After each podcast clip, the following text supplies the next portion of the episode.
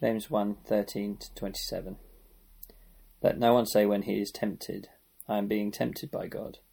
For God cannot be tempted with evil, and he himself tempts no one. But each person is tempted when he is lured and enticed by his own desire. Then desire, when it is conceived, gives birth to sin, and sin, when it is fully grown, brings forth death. Do not be deceived, my beloved brothers. Every good gift and every perfect gift is from above, coming down from the Father of lights, with whom there is no variation or shadow due to change. Of his own will, he brought us forth by the word of truth, that we should be a kind of first fruits of his cre- creatures. Know this, my beloved brothers, let every person be quick to hear, slow to speak, slow to anger, for the anger of man does not produce the righteousness of God. Therefore, put away all filthiness and rampant wickedness, and receive with meekness the implanted word which is able to save your souls. But be doers of the word and not hearers only, deceiving yourselves. For if anyone is a hearer of the word and not a doer, he is like a man who looks intently at his natural face in a mirror. For he looks at himself and goes away and at once forgets what he was like. But the one who looks into the perfect law, the law of liberty, and perseveres, being no hearer who forgets, but a doer who acts, he will be blessed in his doing. If anyone thinks he is religious and does not bridle his tongue, but deceives his heart, this person's religion is worthless. Religion that is pure and undefiled before God, the Father, is this to visit orphans and widows in their affliction, and to keep oneself unstained from the world. Blessed be the reading of God's word. Uh, let me pray for us before we uh, get stuck in. Uh, Lord Jesus, as we come to your word, help us to um, help us to take it seriously. Help us, Lord, to um, think about what we need to receive from you uh, in our hearts today. Um, and help us, Lord, to um, not just stop there, to not go away and forget it, but to act on what we hear today. Challenge us, Lord Jesus, by your Spirit. In Jesus' name, Amen. Uh, after Bethel and I were married, um, we were stuck with this uh, wedding dress. And so we decided to sell it. Uh, we decided to sell the wedding dress. We put it on eBay, um, as you do. Uh, and it had been on eBay a few days. I had, I had a message, really nice man. He said, um, if you pay, if you pay, uh, sorry, if, if I pay you now, uh, will you ship it to Ghana for me? I was like, yeah, yeah, of course. And, pay, and I went, oh, I said, pay me the fees, you know, pay me the shipping fees, uh, and I'll, I'll go and do that now. And so I had this email in my account. I said, you've been paid. PayPal, you've been paid this amount for the wedding dress. And, uh, and off I trotted down to the post office with this massive wedding dress in a bag. And the post office lady looked at me up and down like I was some sort of prize idiot and said, uh, Have you checked your PayPal account? And so uh, I checked my PayPal account and there was nothing in it. Um, and you can guess the rest of the story, right? I've been deceived. I've been deceived by uh, this, this guy on eBay. So the world is full of deception. Uh, and so, James tells us, is uh, our Christians, Christians' lives, the church. Um, and, and, we've been looking at James for, for one Sunday before, and this is our second Sunday looking at James. James, Jesus' brother. Uh, he's writing to first century Christians, and they've been scattered uh, across the Middle East because of persecution. Uh, and he's writing to them, and in the passage today, he, he warns them, he talks to them about three ways in which they can be deceived. Uh, did you see them? Uh, there's one in verse 16. Do not be deceived, my beloved brothers. Uh, there's one in verse 22, which says, deceiving yourselves. And there's one in verse 26, which says, but deceives his heart. And we can assume that these Christians that James is writing to might have had a problem with these things. It seems a bit strange that he would write them if, if they didn't. Um, or that he's, he's teaching them these things to help them as a, as a church. And I think that we might find today that, that we ourselves have been deceived by some of these things. And if not, we can use them to, to encourage and challenge ourselves um, and to, to grow in the knowledge and wisdom of God as a church. And one of the reasons James is doing this is, is because one of, the main, one, one of the main aims of his book is to show what true faith, what God's way of doing things is like. And that's, that's that's where this fits into the bigger picture. So there's three warnings about deception.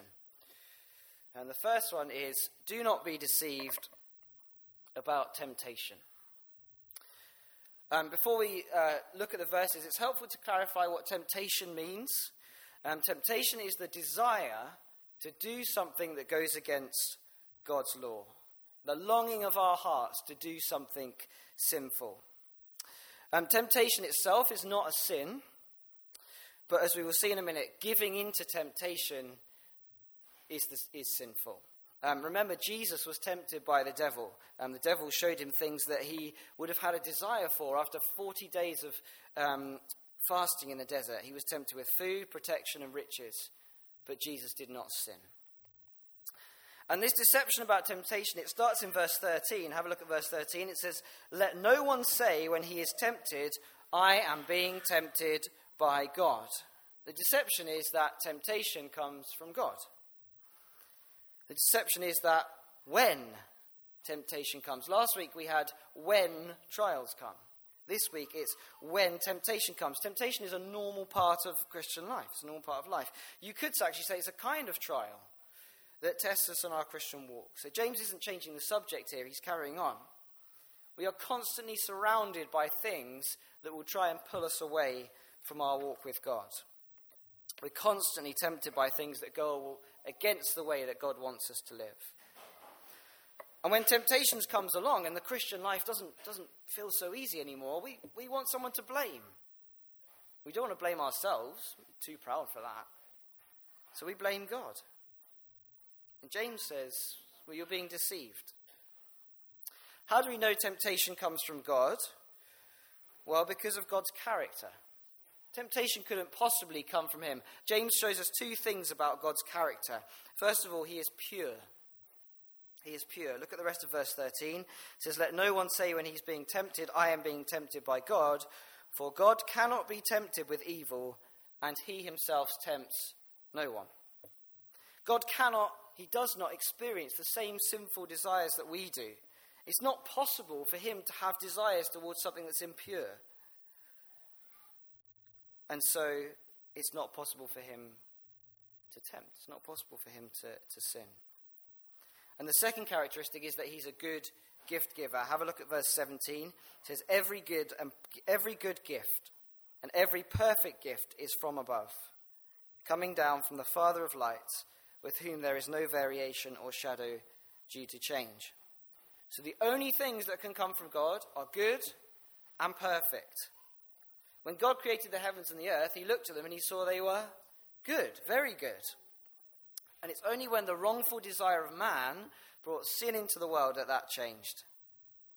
And so, if God only gives good and perfect things to us, he could not possibly give us something. James is saying that sin is going to grow and grow and grow. Okay, that baby sin that didn't seem like a big deal at the time will grow up into toddler sin and child sin and teenager sin and adult sin. And sin, when it is fully grown, leads to death. That's what God said to Adam and Eve when He spoke to them after they'd eaten from the tree in the garden. One of the consequences of giving into the temptation and therefore bringing sin into the world, He said to them, For dust you are, and to dust you will return. So James wants the Christian he's writing to to see that it's not God that tempts us, it's our own sinful desire, our own sinful longing. Our own sinful desire to want the things that God has not given us, our sinful desire to live our own way and not God's, our sinful desire to lie about something or hate someone or take revenge, our sinful desire to ask to, to talk about someone behind their back or to leave God out of our plans or even looking for the world in response to our trials instead of Him. Those things are bait on the end of a hook, and our sinful hearts want to take that. If we're giving to our desires, we're sinning. And if we don't do anything about it, that sin grows, grows and grows. And we will die. And if we get our thinking about where temptation comes from right, then we can do something about it. So, don't be deceived about temptation. It does not come from God. It comes from our desire and can lead to death. Secondly, Do not, be, do not be deceived about your response to God's law. Have a look at verse 22. It says, But be doers of the word, and not hearers only, deceiving yourselves. Deception is that it's okay just to hear God's law and not do anything about it. Now, James thinks that's ridiculous. Uh, and actually, he shows us how ridiculous he thinks it. He gives us an illustration um, to show us how ridiculous it is just to hear God's word. Have a look at verse 23. He says, If anyone is a hearer of the word and not a doer, he is like a man who looks intently at his natural face in the mirror. For he looks at himself and goes away and at once forgets what he was like. It might surprise you, I actually spend quite a lot of time looking in the mirror. This might surprise you. Um, the reason is I've started shaving my head with a razor. Okay? Um, so after I've shaved my head, you've got to check that you've missed bits, whether you've missed bits or not. Now imagine, imagine, right, I shaved my head and I missed some bits. I looked in the mirror and I thought, oh, I've missed that bit. And I went away and I cleaned my teeth and I completely forgot. Imagine. I can think of some names. Zebra Head. Rob sent me a, a, a heartbreaking breaking article this week. Let me show you. It's about a lonely swan who every day goes to this school in Shropshire to stare at its reflection. Imagine if that swan went back to its nest and couldn't remember what it looked like. But actually, maybe it does. Maybe that's why it comes back every day. It can't remember what it looks like. If you read or listen to God's word and immediately forget what you've heard, then you're like that swan. Looking in the mirror and going away and forgetting what you. And James thinks this is important to the early church. How is, how is the early church, how are we as a church going to grow if we read God's word and learn from God's word and go to Bible study and walk away and can't remember anything? Or don't make an effort to remember anything? It's challenging for us, right? How often do we leave church on Sunday and never again think about what we've heard? How often do we have quiet time in the morning and not think about it again for the rest of the day? And how often do we leave Bible study and, and not put our minds to what we've been talking about anymore? But James shows us that we have to do more than hear. Just hearing God's word is ridiculous, he says. And he introduces us to a process. And that process is hear, receive, and do. Hear, receive, and do.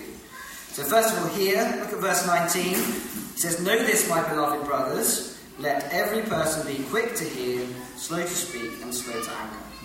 Okay, so you've got to be quick to hear. That goes alongside being slow to speak and slow to anger. You can't hear the word of God if you're talking. Right? If everyone here was talking, you wouldn't be able to know what I was saying.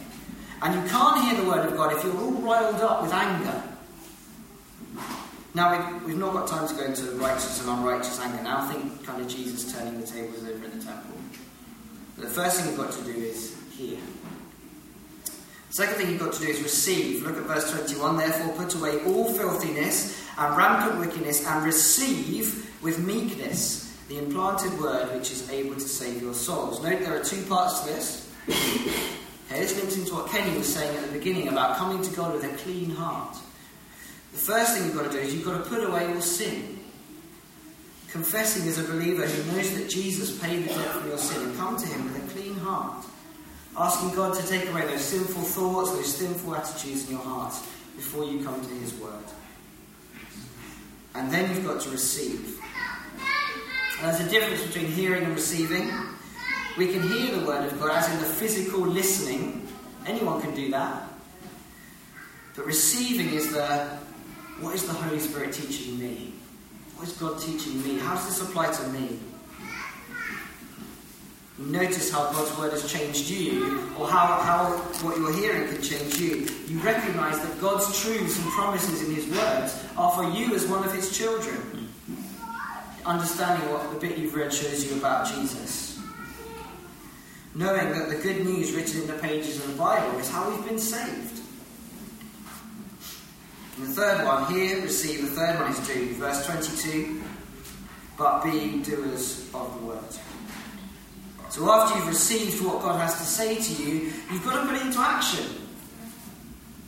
Anyone watch Dad's Army? Yeah. yeah. So don't just stand there. That's what we think he's saying, Dad's Army. don't just stand there.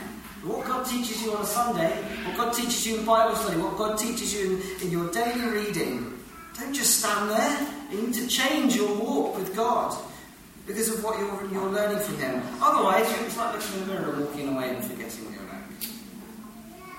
Verse 25 tells us that if you look into the law, into the law of God, God's word, and hear it and do it, then you will be blessed in your doing. God will bless your actions if you respond to His word. And let me try and illustrate this. Um, as Rob and I have been studying the book of James, um, and we've been looking through and reading the book through together, I've been really challenged by what God has to say about how we speak. Um, and James has a lot to say, there's a whole chapter on it, it even comes up in the next verse. Um, and when I've read this, I've, I've got a choice, right? I can either read it and leave it, walk away and say, don't need to remember this, it's not important, forget it. Or I could read it and receive it and recognize that God's word, God is using His word to challenge me, to challenge me on getting involved in gossip at school, to challenge me on the way I speak to other people. But that's that's not good enough because then then I need to act, right? I need to cry out to Him for forgiveness. Ask Him to help me change. Ask Him to help me to walk in a way that, that honours Him. To, to leave those conversations at work, at home, to have a mindset of, of joy instead of anger. To speak in the same attitude of love that Jesus spoke to people. And more than just asking Him for that, I need to do those things. And I know that He will and is helping me to do that by His Spirit. And that when I do that, He will bless those actions. And I also know that when I do that, I'm experiencing freedom. Now, it's not freedom as the world sees it, but freedom under God's law. What does He call God's law in verse 25? He calls it the law of liberty. Well, that's weird, isn't it? We don't necessarily think of uh, law as freedom. Law is restrictive, right? It stops me driving at the speed that I want to, or it stops me taking justice into my own hands. Uh, in, in, the state of Oregon in America a few years ago, uh, they voted to, to get rid of some of their drug law uh, and legalise drugs like heroin. That's great, isn't it? Yeah, everyone can use drugs safely and have a good time. People can make their own choices about these things. Well, the sad reality is, is not that. The number of people dying from overdose increased. More and more people became addicted to drugs and crime levels rose. And so the absence of law became a death sentence for that state. But freedom will be taking those people and saying, This is the law. The law is drugs are illegal. Now, heroin is illegal. But you're good at gardening. Let me put you on a gardening course. And, and you're good at cooking. Let me put you on a cooking course. And, and here's a space in a nursing degree for you. Because you love caring for people. Now, what would happen to those people? They would be taught something that they could act on whilst living under the law, and they would experience freedom. They would flourish. If they broke the law, they would be put in prison and lose that freedom. James is telling the Christians God's law is a law of liberty. Living God's way, hearing and doing, means we're free to enjoy His blessing that He gives us. Living under His law means that we're free to grow in knowledge of wisdom of Him. If God's law didn't mean anything to us, then we would be following our own sinful desire, right? And we've already seen that following our own sinful desire leads to death. And so the reality is that this isn't possible without God's help. There's only one man who was able to do this perfectly, who lived a life of perfect actions, who followed his Father's law every day. In fact, he helped to define the greatest of God's law for us. In Matthew 22, the Pharisees come to him and say, Teacher, they're trying to test him, and say, Teacher, what is the greatest commandment in the law? And he says to them, You shall love the Lord your God with all your heart, with all your soul, and with all your mind. This is the great and first commandment, and the second is like it you shall love your neighbour as yourself. This is God's law. This should be the desire of our heart to follow God's law. And then after his death and resurrection, he, he left behind, he didn't leave us on our own, he left behind for us, and he left a helper, the Holy Spirit. God's presence who lives inside us as believers and who prompts us to follow God's law and helps us to act. We can't be doers of our own accord, can't do it on our own. We have to humble ourselves to receive with meekness and act with God's help. So, don't be deceived about temptation. It comes from the sinful desire of your heart, not God. Don't be deceived about how you respond to God's law. You need to receive it and do it. I'm very going to quickly go over the third one. Do not be deceived about religion. Um, th- these are huge topics in these verses, and actually, uh, James spends the next few chapters going over what these things mean. Um, so, so come back, come back for more, come back. The, next six Sundays we'll be, we'll be going over these things. But the summary is that you can be a fake doer. Look at verse 26. It says, If anyone thinks he is religious and does not bridle his tongue, but deceives his heart, that person, person's religious. That religion is worthless. The deception is that you can be truly religious, following God's law, but say whatever you want. And if you live like that, James is saying your religion is worthless. And then he shows us what true religion is like. Verse 27 Religion that is pure and undefiled before God is this to visit orphans and widows in their affliction, and to keep oneself unstained from the world. The orphans and widows in those days would have had no help whatsoever. No orphanages, no support networks, no council services. They would have been outcast, they would have been lonely. And so James says true religion is to serve those people, those people who are humble and lowly, and to keep your desire, the desire of your heart in line with God's way and not the world. And again, the perfect model of that is Jesus. He lived his life serving those outcasts of society. And he followed God's way, unstained by the world to the point of death. So don't be deceived about temptation, don't be deceived about your response to God's law, and don't be deceived about religion. What does this mean for us? Well, if you're not a Christian, then the desire of your heart we talked about earlier is leading you to live a life that's going to lead to death. But there's a different way. You might have noticed I didn't mention it earlier. Instead of accepting the gifts of the world that look so good to us, they look so good on the surface, but once open, they lead to death. Accept the gift of a Father above who loves you. Look back at verse 17. Every good and perfect gift is from above, coming down from the Father of lights, with whom there's no variation or shadow due to change. And then verse 18 of as well. Of his own will, he brought us forth by the word of truth, that we should be a kind of first fruits of his creatures. The God who created the lights in the sky, the sun, the moon, and the stars, chooses to give us as small human beings good gifts. And verse 18 was true for the Christian Christians that James was writing to. And if you're not a Christian, it can be true for you. God can give you a new birth if you accept his word of truth. The truth of, the truth of his son Jesus, who lived a life where his desire was to do what his father wanted. Even to the point of death on a cross, where Jesus was punished for the times that we have given into temptation, the times that you've given into temptation. And if you believe this truth, then God welcomes you, forgiven and righteous, into his family, the church. We're a family that can enjoy eternal life as God's people, rescued from the death that sin grows into. Hmm. So if you're hearing this today, maybe for the first time or not as a Christian, then don't just walk out and forget it. Receive it as something that something's for you, for your eternal future. And then act. Cry out to God for forgiveness. Accept his good gift of salvation, made possible because of Jesus. If that's you, come and find someone afterwards. Come and find me, come and find Rob, Kenny, Gemma, Beth. And if you are a Christian, then praise God that He forgives us when we say sorry for giving in to the sinful desires of our heart. But then let's be challenged about our response to temptation, right? I said earlier, if we get our thinking right, about temptation, we'll know how to deal with it. Are we blaming God?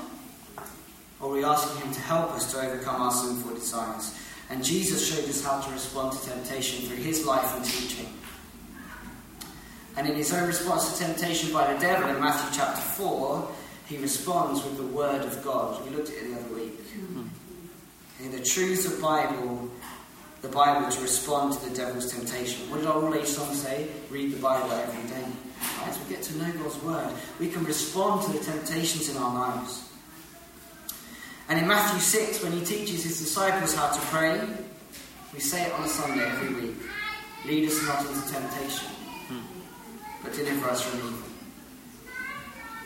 And as he prays in the sorrow in the Garden of Gethsemane while his disciples they wait and they fall asleep, he then tells them, Watch and pray, that you may not enter into temptation. The spirit indeed is willing, but the flesh is weak. So it's a model for us to counter our sinful desires, right? To counter our longing to sin with the good gifts that the Father has given us His Word and prayer. But also, this links to our attitude to God's law. We need to follow the obedience of Jesus. And obedience to God's law through hearing and doing will mean that the humble desire of our hearts becomes more and more in line with the desire of Jesus'. And it will mean that as we hear and study God's word week by week, then He will grow us in knowledge and wisdom, and the desire of our heart will become more and more in line with God's desire. As we act out God's law, as we grow in knowledge and wisdom, then in Jesus' name we will find it easier, not easy, but easier to respond to temptation with His word and with prayer. Until the day when we receive the crown of life all temptation will be gone. Amen? Amen. Just spend um, spend in quiet your heart a couple of minutes thinking about what do you need to receive for yourself? What's God teaching you? What's the Holy Spirit prompted you from what we've been saying today? And just think about what you need to do to act on what you've heard today. And then I'll come and pray yeah.